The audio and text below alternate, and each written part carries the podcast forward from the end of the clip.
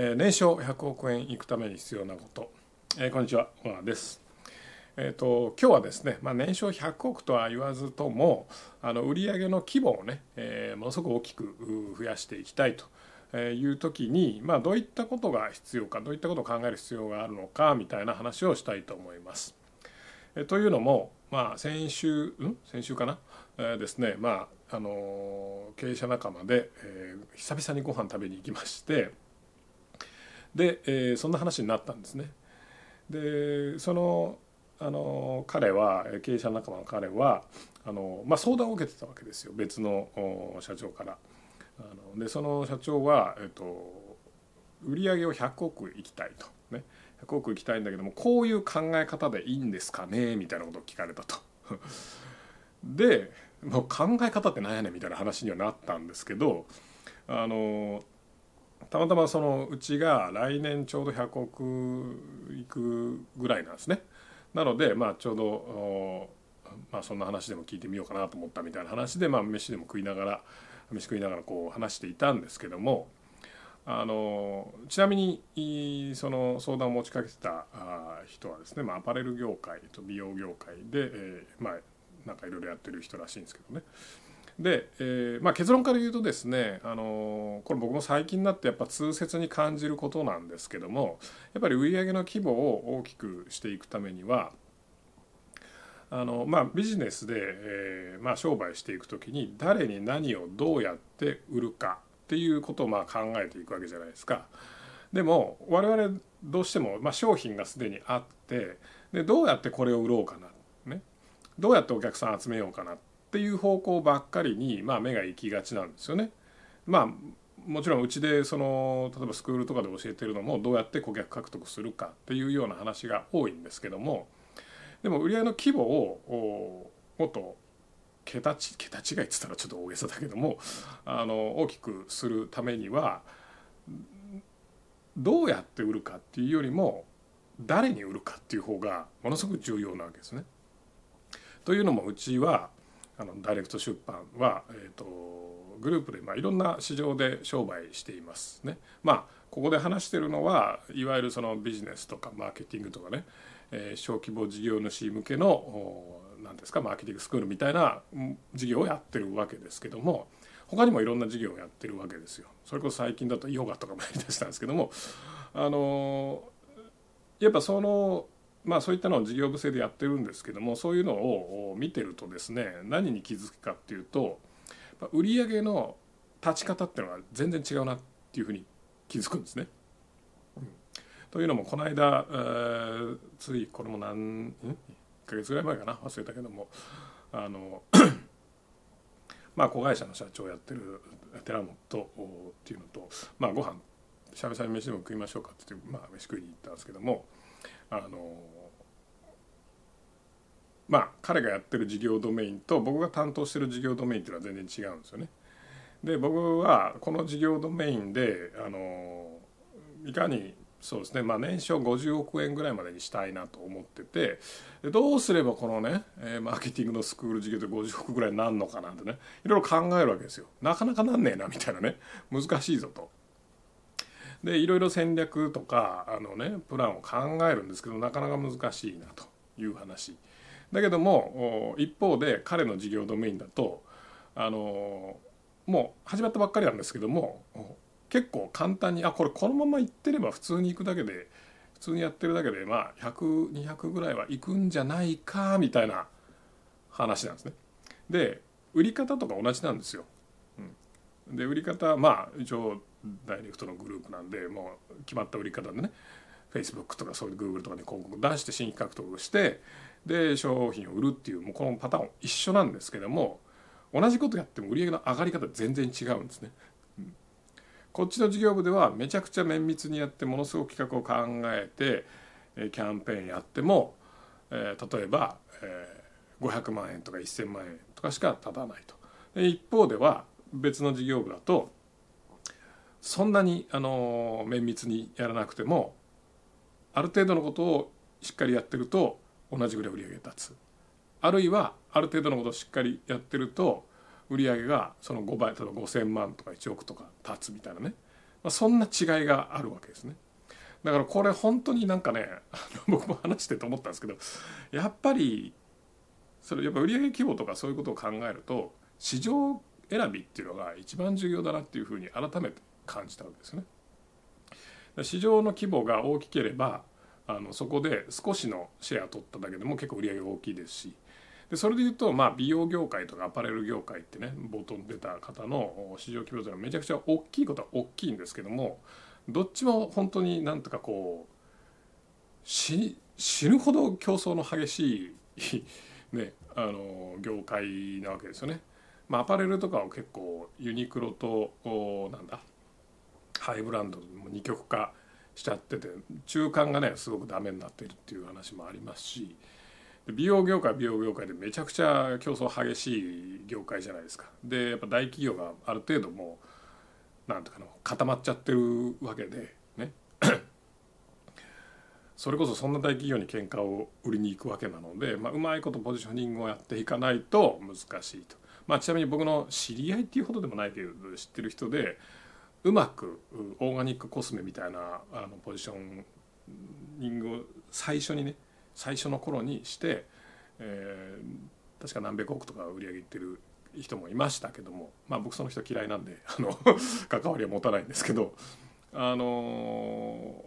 でもねまあ美容業界だと何百億ってっても大した全体からするとあそこ確か2兆円ぐらいありますよね。そんななかった？分かんないけど。まあまあほんのもうごくごく小さいカスみたいな 存在なんですよねその全体から見るとその美容業界でかいから。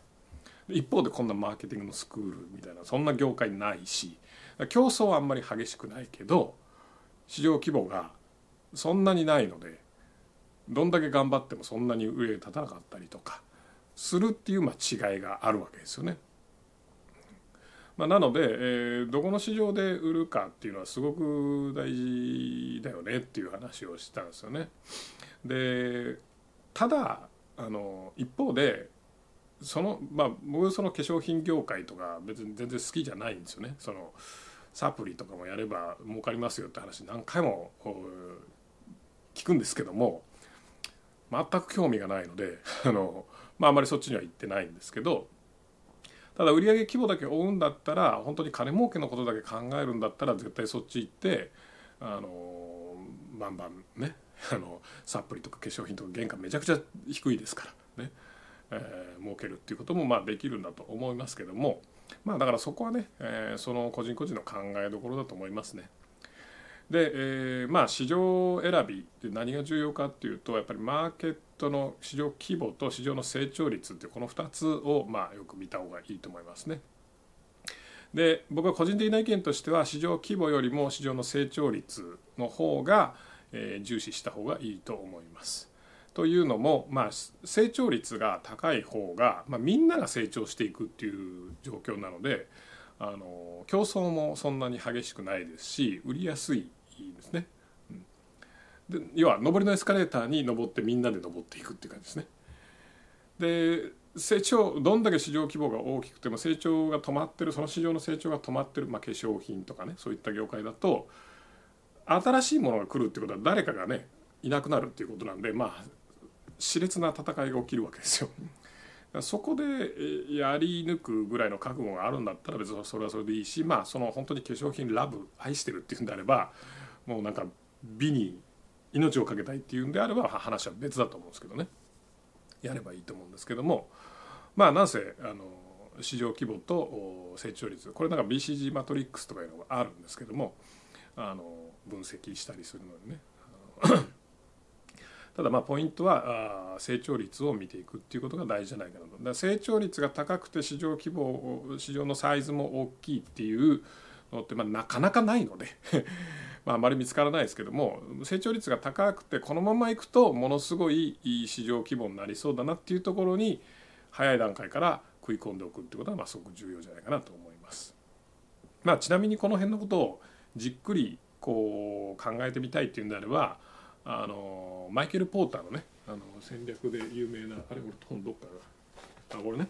競争戦略っていうのが出てますんで、まあ、これ一通り読んでもらうと非常にあの面白いんじゃないかなと思いますね。あの その市場の魅力がどうだこうだっていうのを5つの力みたいなので、えー、5フォースっていうので、まあ、のいろいろ解説されてますんで。でこの手のものってねググればねたくさん出てきます。ポーターの5フォースってググってもらったら出てきますけどもやっぱねブログとかネットの情報の良くないところは分かった気になるんですね。自分であまり考えないのでできればこういうのちゃんと読んでやった方がいいですよね、うん、まあ特に本当に売上規模を拡大していきたいっていうんであればまあ真剣に読んだ方がいいんじゃないかなと思いますね。読んで考えた方がいいんじゃないかなと思います。まあ、ちなみにいろんなこういう経営戦略とかね、えー、そういったものでは、まあ、いろんなたくさんの本が出てて、まあ、何がいいんだか分かんないっていうかあのね、えーまあ、それこそドラッカーから始まりですからあれなんですけども僕は個人的にポーター大好きですね。今も昔も。はい。まあそんなわけで、え、ちょっとグダグダしてしまいましたけども要するに年年商の売上の規模を拡大するしたいのであれば売上の規模の拡大が簡単なところに行った方がいいですよとね。どうやって今の商品をたくさん売ろうかどうやって今の商品でものすごい売上規模を立てようにしようか売上を10倍にしようかって考えるんじゃなくてもともと10倍ぐらいあるいは20倍規模のあるところに行って、えー、そこでどうやって自社の商品を売るかっていうことを考えた方があのめちゃめちゃ楽ですと。いう話ですねただ一方でそれはあの自分がやりたいとかね本当まあ商売って金儲けですけど金だけのためにやるわけじゃないじゃないですか。なのであの自分のね本当にやりたいことと合うかっていうのも非常に大事なことだとは思いますけども単純に売上規模を上げたいっていうその数字の話だけするんであればどうやって売るかっていうことを考えるよりも誰に売るかどこで売るかっていう方があのめちゃくちゃインパクトでかいなということです。はいそれでは iPhone12 買いました。これね何がいいんですか？これは。なんかね僕やっぱこういうのね新しいもの好きなんで何でもかんでもとりあえず買うんですけどもう最近になると iPhone の説明聞くのも面倒くさいからとりあえず買うわけですよ。で大したアップデートもされてないし、ねまあ、写真がいいんだろうなとは思ってたけど、まあ、写真がいいんでしょうね。えー、なんかよくわかんないです。今んとこ買ってみたけどもうん。まあメガセーフとかね磁石でくっつくとか、まあ、あるけど、まあ、大したあれでもないしまだ写真撮ってないからねこの違いもよく分かってないんですよね。うん。それよりも僕は個人的に今週ねおおって思ったのがまあ僕はゴリゴリの Mac 派なんですけどもね。Windows パソコンを撲滅したいと思うぐらいの Mac 派なんですけどもあの Mac の新しい OS が Big Sur というのが出まして。でそれにアップデートしたわけですよね。で Big Sur もねよく分かんないんですけども 今のところまあなんとなく全体的にデザインが可愛らしくなってえー、あとま w i f i の切り替えとかね Bluetooth の切り替えがすごくいい感じになったっていうところは今ね使用1日目ですけども実感値としてあるんですがまあ面白いなと思ったのはですねすいませんねこんな話。あの僕はこうまあうちの会社の中でも結構そういう新しいもの好きで新しいものどんどん買うし新しいアプリもガンガン試すんですよね。